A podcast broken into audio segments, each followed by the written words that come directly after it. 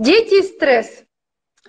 Приветствую всех зрителей, пользователей, наших подписчиков. С вами снова программа Урал Роспромека за повышение качества жизни россиян. Это авторский цикл передач. Я Юлия Корнеева. У нас в студии есть гость, вам хорошо известный, Дмитрий Аркадьевич Еделев, доктор медицинских экономических наук, президент национального проекта «Здоровье нации». Дмитрий Аркадьевич, здравствуйте. Здравствуйте, уважаемая Юлия Владимировна, здравствуйте, уважаемые зрители, слушатели Урал Роспромека. Как видите, я даже раздобыл картинку Урал Роспромека и поставил у себя за спиной, поэтому на Урале Роспромека плохому не научат. Спасибо большое, Дмитрий Аркадьевич, вы нас хвалите. А, Юлию Владимировну мы не представили, там а, на другой стороне Юлия Владимировна Корнеева, президент Урал Роспромэко, и там же рядом с ней стакан с водой. И с кофе. И с кофе. Да. А еще у нас э, за кадром э, Юрий Федорович Киреев, это наш IT-директор, который обеспечивает все наши эфиры и работает со всеми нашими IT-продуктами. Э, Юрий Федорович, спасибо. Здравствуйте, Юрий Федорович. Мы вас не видим, но вы незримо с нами. Да, сегодня у нас необычная немножко передача, потому что она изначально задумана из двух частей.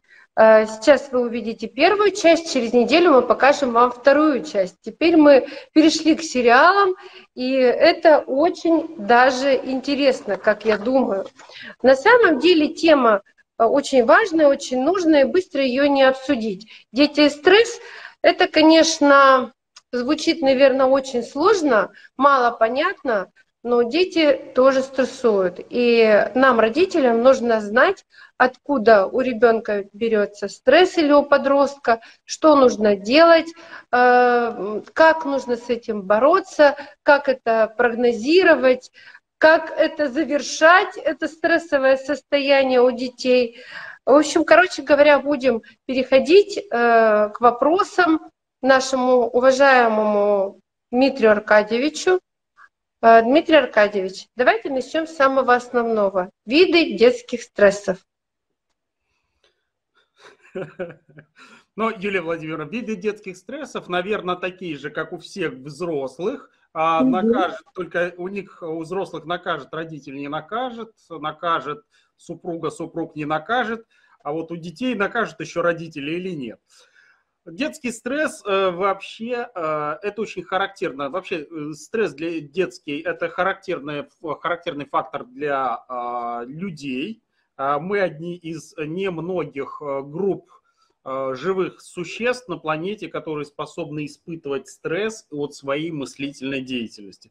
Но сложно предположить, что рыбка думает, как, как же выпадет сегодня снег или не выпадет, а, будет э, сегодня корм или не будет. То есть э, постоянный а, вот мыслительная деятельность и способствует стрессу. Поэтому чем умнее дети, тем а, нередко они больше испытывают стресс, потому что они имеют возможность думать о завтрашнем дне, просчитывать. И говоря о стрессе, можно говорить, что у детей немножко стресс протекает нередко более тяжело и э, эмоционально окрашена. Это связано с тем, что с несовершенством детской психики. Все-таки взрослые люди э, уже имеют процессы не только разгона, но и торможения. Вот для детей это не характерно, поэтому нередко детские стрессы идут более тяжело. Ну и, к сожалению, в результате детских стрессов э, нередко дети э, склонны к суицидальным, более чем взрослые, склонны к суицидальным мыслям. Да, я вас прекрасно понимаю, о чем вы говорите, потому что в свое время тоже немножко касалась этой тематики в учебном заведении. И э, это действительно большая проблема. Мы, взрослые, не то чтобы недопонимаем, а мы вообще не понимаем, что происходит в голове ребенка. Но даже дело не в этом. Мы даже не хотим зачастую понимать, что у своего собственного ребенка э, в голове происходит. Кормим, кормим, учим, учим, одеваем, обеспечиваем жизнь, все. Значит, э, и тут же выдвигается просто перечень э, требований, которые должен выполнить ребенок. Почему выполнить? Вот именно в такой форме, как правило, родители и разговаривают со своими детьми. Но это мы дальше поговорим. А вот вообще сейчас у нас вопрос по плану идет э, по поводу информации. Правильно сказал Дмитрий Аркадьевич, что дети много думают, и взрослые, конечно же, тоже думают, но взрослые, если думают, то они больше понимают, и дети меньше понимают, потому что они еще чего-то не знают. Узнают, но пока они не знают.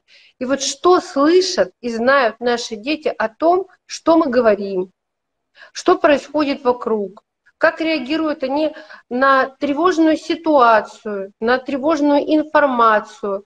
Вот это, наверное, как стартовый механизм стресса. Я права? Да, Юлия Владимировна, на самом деле вы абсолютно правы. Ну, вообще детский стресс, он, наверное, надо, надо о нем, наверное, начинать говорить именно э, с того момента, что в обычных условиях детский стресс – это э, нарушение привычного уклада жизни ребенка. Ну вот э, жил-жил ребенок, все было хорошо, папа с мамой, э, Э, дедушка с бабушкой, вдруг кто-то из э, родителей, э, родных, близких заболевает, кто-то уходит по какой-то причине. Вот это наиболее частые причины тяжелейших детских стрессов. Ребенок вдруг сталкивается с болезнью, со, со смертью. И уходящего вот здесь на ребенка необходимо обратить особое внимание, понимая, что нарушение обычного уклада жизни, если человек все-таки взрослый, он как-то приспособится, ну, что-то придумает, то у ребенка все это гораздо сложнее. И вот здесь задача родителей в первую очередь помочь ему преодолеть этот стресс. Вот как ваше мнение? Я считаю, что это да, это, конечно же, такой фактор, который очень сложно обойти, даже взрослому человеку э, тяжело перенести подобные перемены, а уж ребенку тем более. А вот, допустим, переход в другую школу, это э, ситуация, которая провоцирует стресс или нет? Ну, переход в другую школу, это может быть как ситуация, которая провоцирует стресс, так и ситуация, наоборот, как, которая снимает стресс. Я могу сказать, что у меня в жизни, ну, не в моей личной жизни, но я видел неоднократно ситуации, когда из-за конфликта ребенка с э, внутри класса, внутри, э, точнее, внутри коллектива, вот это правильно будет сказано, ребенка с преподавателем, а, э, нередко вынужден перевод ребенка из одного учебного заведения в другой приводит к тому, что у ребенка, наоборот, уходит фактор стресса. Факторы стресса могут быть разные. А, и в то же время потеря где-то друзей а, при переезде, это тоже может вызывать стресс. Поэтому каждый, каждый, э, каждый раз а, это все-таки индивидуальная особенность. Но в любом случае, перевозя, если это, ну, ребенок, например, едет за родителями, меняет место жительства, в Москве это меняет микрорайон проживания – потому что Москва это такой городок, в котором некоторые микрорайоны больше, чем российские города. Вот, ребенку здесь, конечно же, необходимо а, помочь адаптироваться в новом месте, либо наоборот избежать дезадаптацию с предыдущего места. И вот здесь, наверное, этот момент можно просто более подробно обсудить. Хорошо, я все-таки э, пытаюсь из вас выдавить относительно ваше мнение относительно тревожной информации. Почему я на это делаю упор? Потому что э, много лет уже у нас тревожная информация просто из каждого утюга вытекает на взрослые уши, на детские уши, а уж, по-моему, последний год, так тем более. Э, как влияет эта тревожная информация на детские уши и на детскую психику? Ну, коротко. Юлия Владимировна, ну, на самом деле я могу сказать одну простую вещь. Детский мозг гораздо сильнее подвержен а, воздействию а, различных а, механи- механизмов, которые существуют, и приемов, которые существуют у пропаганды. К сожалению, mm-hmm. это правда, и надо понимать, что а, ребенок не обладает необходимой критичностью мышления – Именно поэтому, если вы сейчас посмотрите э, среди детей, э, те исследования, которые проводятся среди детей, детям нравится, например, война. Дети с удовольствием играют в войнушку, дети четко понимают, кто враги раньше были там фашисты, теперь здесь нацики. И вот э, при, по вопросам детей детская поддержка а, войны, ну, с моей точки зрения, война это всегда беда. Это, это проблема, э, которая преследует человечество на протяжении, наверное, всей ее истории, но все, в все реже и реже это встречается в нашей, во всяком случае, той части мира, которую мы ранее считали цивилизованной. Но на детей эта негативная информация сейчас работает наоборот хорошо, и они восторженно встречают некоторые вещи, которые от которых приходится ужасаться. Поэтому, если говорить о детях, то негативная информация детьми воспринимается отлично от а, негативной информации, воспринимаемых э, взрослыми. Ну и, грубо говоря, сейчас я не представляю, как Юлия Владимировна а, взяла сумку санитарки и весело с мальчишками пошла в лес играть в войнушку. Ну, детство у меня было веселое, на самом деле. Я по гаражам хорошо прыгала с мальчишками. Так что, что мы только не делали. И играли, кстати говоря, тоже в войнушку. Потому что наше поколение еще... А, поэтому вы зря Зря вы об этом. Я, в принципе, навыки подобных игр хорошо с детства помню. А, ну, что делать? Мы живем в таком мире, мир э, сам по себе развивается так, как он развивается. Нужно воспринимать, э, конечно же, наверное, более критично э, то, что существуют определенные этапы, спады, подъемы и так далее. Дети, они правы, они воспринимают все линейно. Как заложили, так и есть. Это правда. Значит, э, единственное, что бы я хотела сказать по поводу э, тревожной ситуации. В данном случае, когда ребенок привыкает, да, тогда он уже воспринимает эту тревожную ситуацию как ситуацию, которая нормальная. Если говорят день, два, три, месяц, год, все, норма. А вот когда ситуация, допустим, возник, касается э, или может коснуться его жизни или жизни близких, дети, как правило, реагируют, на мой взгляд, э, по-другому. Они начинают испытывать э, определенную боязнь за свою жизнь, за жизнь своих близких. Это я вот, допустим, Э, считаю, что у нас э, достаточно жестко всегда объявляют о всяких аварийных э, ситуациях, о катастрофах и так далее. Вот будь бы моя воля, я бы говорила то же самое другими словами и без подробностей. Это и взрослым ни к чему, на мой взгляд, потому что, уж извините меня, за выражение нервных и неуравновешенных людей много по разным причинам. Э, ну и вообще жизнь, в принципе, после рабочего дня окажется тяжелее, когда ты приходишь и, и начинаешь поглощать отовсюду эту информацию, но радости это не добавляет. А дети, они просто тупо боятся. Я вот много летаю, ребенок уже сейчас привык, а раньше он боялся. И каждая очередная там авария, которая освещается у нас со всех сторон, ну, в голове откладывается. И когда мама там вот собралась в командировку, ребенок начинает нервничать. И это я просто видела и вижу, ну, сейчас уже, конечно, взрослый, но все равно переживает. Э, вот эта информация, с этой информацией, конечно, детям немножко сложно справиться, но, на мой взгляд, нужно родителям объяснять э, и пытаться каким-то образом довести до сведения, что, допустим, те же самые авиаперелеты все равно до сих пор, они э, по статистике наименее травматичны, ну, в целом, навалом, чем те же самые э, автокатастрофы, которые на трассах происходят. Ну, больше там погибает людей. Это действительно так. Но когда кто-то садится в свой собственный лимузин, машину или там любую марку, на которой передвигается, считают, что все нормально, это моя машина, мой дом, моя крепость, ну да, крепость. Главное, чтобы в нее никто не въехал. Вот. И поэтому не обращают на это внимания. Но это мы так углубились в другую сторону. Давайте поговорим про интернет.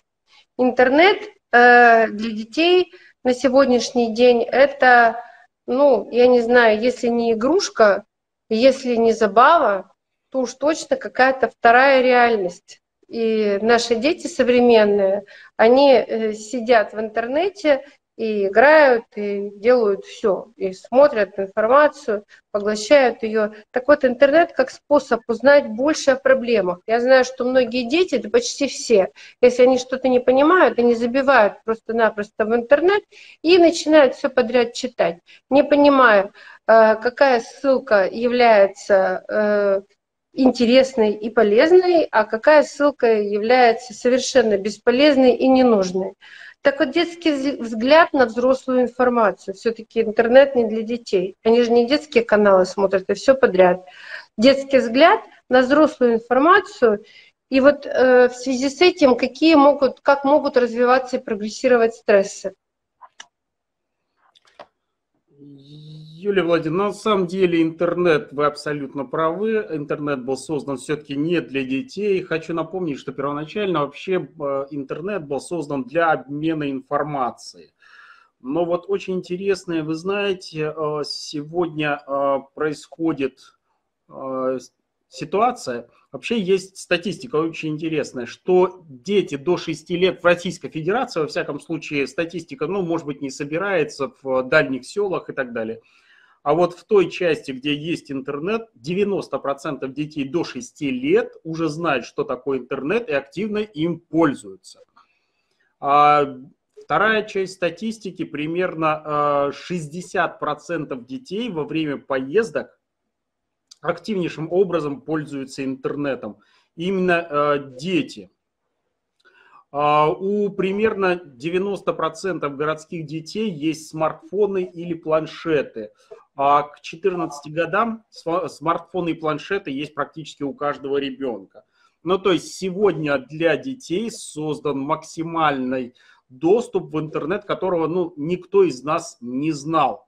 А, но есть еще одна интересная статистика, что примерно 70, вот мы сказали, что к 14 годам у 99% детей есть а, планшеты или смартфоны. Но интересно, что привязанность или зависимость зависимость э, развивается у 74% детей. То есть 3 из 4 пользователей а, дети имеют уже интернет-гаджет-зависимость. И примерно каждый пятый ребенок уже гаджет-зависим от так называемых умных часов. Ну, из тех, у кого есть. Поэтому сегодня интернет – это уже детское пространство. Слушайте, ну я это понимаю прекрасно, но прежде всего нужно посмотреть на себя и обратить внимание, сколько мы, взрослые, сидим сами в интернете. Ребенку уже не, не объяснишь, что, допустим, когда мама или папа разговаривают по телефону или что-то передают какие-то сообщения с устройства в рабочее время а, или не в рабочее время, многие работают и в выходные дни, такое достаточно часто бывает, что это делается Э, не для развлечения, а для того, чтобы работать. Взрослый человек, э, конечно, тоже есть зависимые от интернета, ну, такие, скажем, э, которые действительно не по делу там сидят и время свое проводят и убивают, крадут от семьи, от своих детей. Такое тоже есть. Но все равно среди взрослых их меньше, вы правы. Дети, они копируют наше поведение, раз. Второе. Эм, это очень удобный способ ребенка занять э, для родителей, кстати говоря, удобный способ занять. И многие этим пользуются и освободить свое время для себя. Э, многие, я вот просто наблюдала, давно наблюдала, дают свой телефон, иди играй отвяжись от меня, иди играй. А потом возникают, когда уже какие-то зависимости, сложности, а, родители говорят, так откуда? Так откуда, откуда, если ты с двух лет или там с одного года ребенку даешь гаджет, который там, он уже знает лучше, чем ты, ну, понятно, откуда возникают такие э, наклонности. Это нормальное явление. Третье, что бы я хотела сказать. Мир у нас давно поменялся хотим мы этого или не хотим, мы все равно э, давно перешли ну, век цифровых технологий. Громко звучит, но это на самом деле цифровые технологии, они давно известны, еще и в доисторические времена, просто они немножко по-другому выглядели, по-другому назывались. Вот и все. Э, ну вот сейчас, когда появилось много различных устройств, и появились э, технологии, которые используются везде, практически в каждой профессии, в каждой специальности, говорить о том, чтобы ребенку не давать возможности изучать э, информатику, интернет и правильно им пользоваться, это, наверное, неправильно. Не наверное, а наверняка. Э, основная задача родителя – это дать возможность правильно ребенку понять, э, что из себя представляет гаджет, для чего он нужен, для, для чего нужен компьютер, как этим нужно пользоваться, чтобы не было зависимости, что это всего лишь там э, для того-то, для того-то, для того-то. Реальный мир, он вот, вот, вот, его можно трогать. Книжечка, там, дом, в котором ты живешь и так далее. Вот это, мне кажется, очень важно. Если родители это могут объяснить, здорово. Если не могут, беда. Ну, Юлия Владимировна, давайте мы, а, вы абсолютно правы. А, скажите мне, пожалуйста, а можно вам задать совершенно провокационный вопрос? Да, пожалуйста, сколько раз уже это было вот, с вашей а, стороны? Как бы его правильно а, а, Сколько сейчас вашему сыну Тимуру? 14. 14 лет. А можно вопрос задать? Вы, как вы сами контролируете тот контент, который он потребляет в интернете? Вы знаете, это очень скользкий вопрос. Да, я, э, я понимаю, я задаю его откры, в открытую, потому что я знаю статистику контроля родителей. Ну, то есть нам сейчас доступно а, в силу того, что все компьютеры имеют IP-адреса и так далее, нам доступна статистика по контролю, родительскому контролю. Да, она есть. Это э, возможность и функция. Но, может быть, я какая-то ненормальная мама, но и меня так воспитывали. Я стараюсь без, без надобности не вторгаться в личное пространство ребенка. Ну, слушайте, надо растить нормальных, полноценных мужиков, а у меня сын. Что такое? Это, это просто безобразие, когда э, родители под свое крыло, вот прям, ну, ну не вздохни вообще. Ну, Пусть, допустим, даже если где-то и что-то не то, объяснять надо. Контролирую аккуратно, так, чтобы не наступать на, ну, не знаю, на какое-то такое вот нежное отношение между родителями и детьми, чтобы не портить эти отношения. Если пошел какой-то совершенно Неприемлемый контент, да, конечно, тут нужно прекращать, однозначно. И опять же, непринудительным путем, как многие делают, я вырублю интернет. Вот я просто очень много знаю мам, э, классные дамы, воспитанные, образованные, но с детьми криком и какими-то угрозами отрублю интернет. Ну, что ты добьешься-то? Ну, он возьмет и под, подключит его. Да какие проблемы-то? Ну, уйдешь ты на работу, ты же его не будешь с собой постоянно таскать. Забирать этот телефон, э, предположим, ну что это такое? Это тоже безобразие какое-то, насилие над личностью. Э, нужно пытаться находить, э, пытаться договариваться с ребенком и объяснять, что можно делать, чего делать нельзя. И если ты контролируешь, то контролируешь, на мой взгляд, надо так, чтобы не наступать на вот его я, чтобы он чувствовал, что он может тоже сам что-то где-то выбрать, осознать, тогда он будет к тебе прислушиваться. Если ты будешь его постоянно долбить, ну что, ну при маме не будет делать. Мама за дверь, бам! И до порно сайтов. Ну, а, уважаемые зрители, а, всему, что сказала Юлия Владимировна, есть один ответ. Нет, не контролирую. Контролирую, но немного. Я просто на... аккуратненько так это делаю, чтобы... Но на, на самом деле, Юлия Владимировна, Не я, а, отвечая на ваш вопрос, сразу могу сказать э, э, о том, что не контр... так же, как вы не контролируют, у 14-летних э, детей. С 11, там у нас есть два, два блока. До 11 лет, до 11 лет контролируют в 68% случаев, ну почти 70% случаев. А вот а, по, после а, а, этого возраста до 14 контролирует не более 40% родителей. Ну, то есть большая часть родителей не смотрит, в каком контенте находится ребенок. Но это реальность, поэтому здесь у каждого родителя свое объяснение, почему он не контролирует. Ну, а то, о чем вы говорите, пользование порно-сайтами, я думаю, что это, от этого мы никуда не денемся. Это самый просматриваемый контент.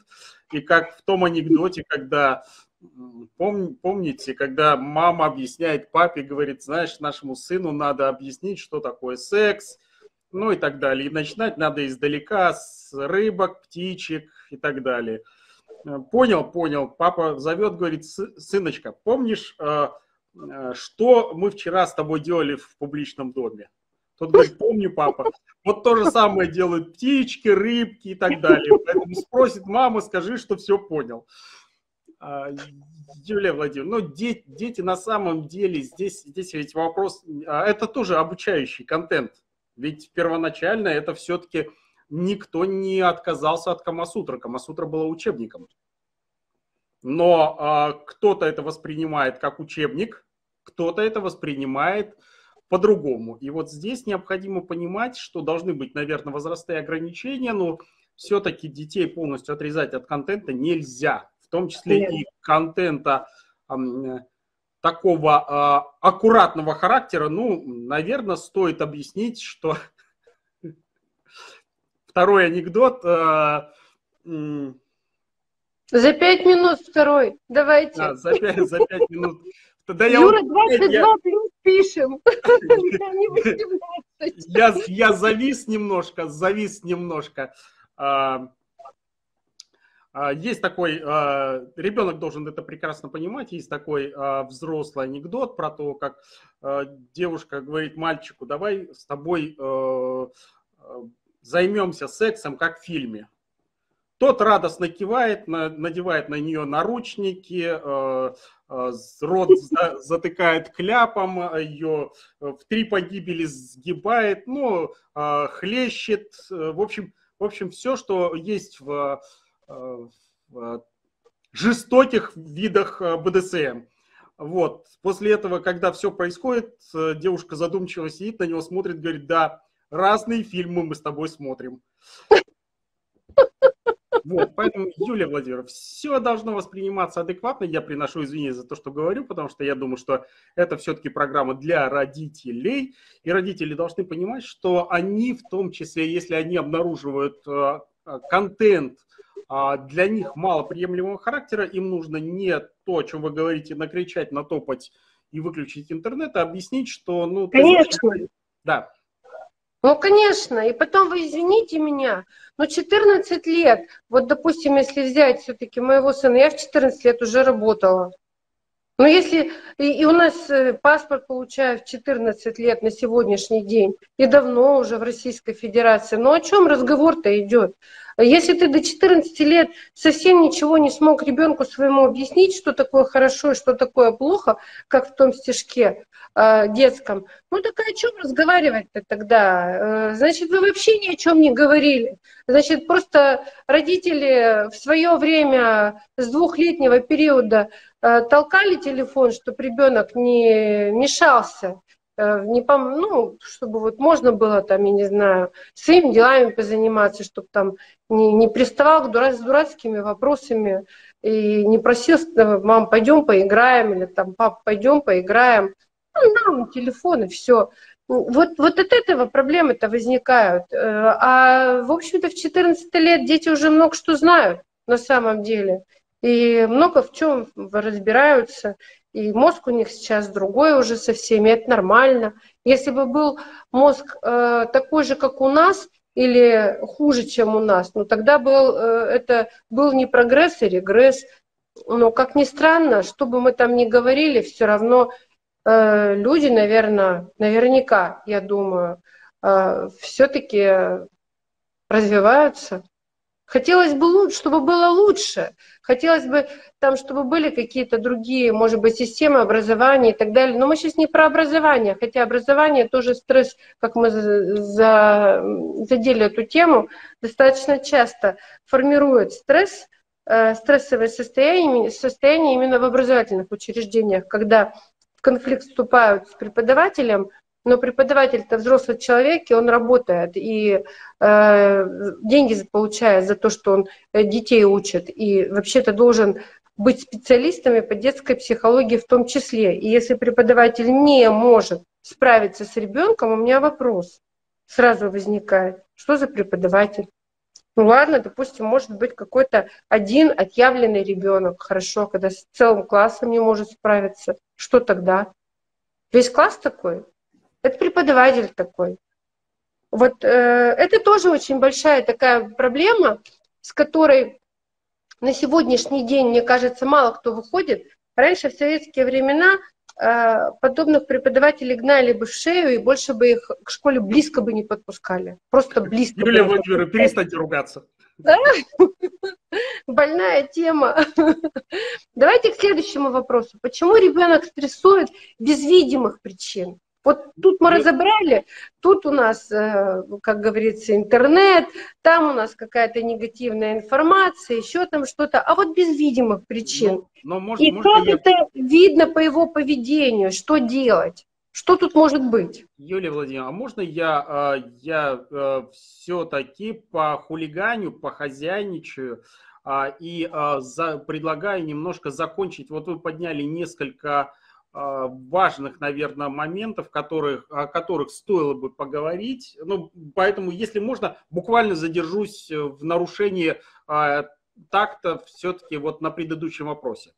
Смотрите, вы сказали о том, что выключение интернета вызывает конфликты. На самом деле каждый третий каждое третье выключение интернета вызывает очень жесткий конфликт между родителями и ребенком. Задумайтесь, каждый третий причем настолько жесткий, что там доходит до ухода детей из дома. Это, это вот очень серьезная вещь. И второй интересный, э, интересный фактор, с которым мы сталкиваемся, и вы коснулись это, это просмотр э, неприемлемого для родителей контента. Вот как это ни странно, примерно каждый пятый ребенок в возрасте старше 7 лет смотрит неприемлемый с точки зрения родителей контент. И из вот этих, а, вот этого каждого пятого, э, извиняюсь, извиняюсь, сейчас ошибся, я просто в цифрах немножко, я их не вижу, поэтому немножко путаюсь, приношу извинения. 34% детей а, смотрят, видят неприемлемый контент. Но самое интересное это вторая часть, что 22%, то есть каждый пятый, делает это регулярно. То есть они уже подсели, э, подсаживаются на неприемлемый контент. Поэтому вот задача родителей своевременно выявить неприемлемый контент, который смотрят дети с 7 лет, 34% примерно смотрят неприемлемый контент.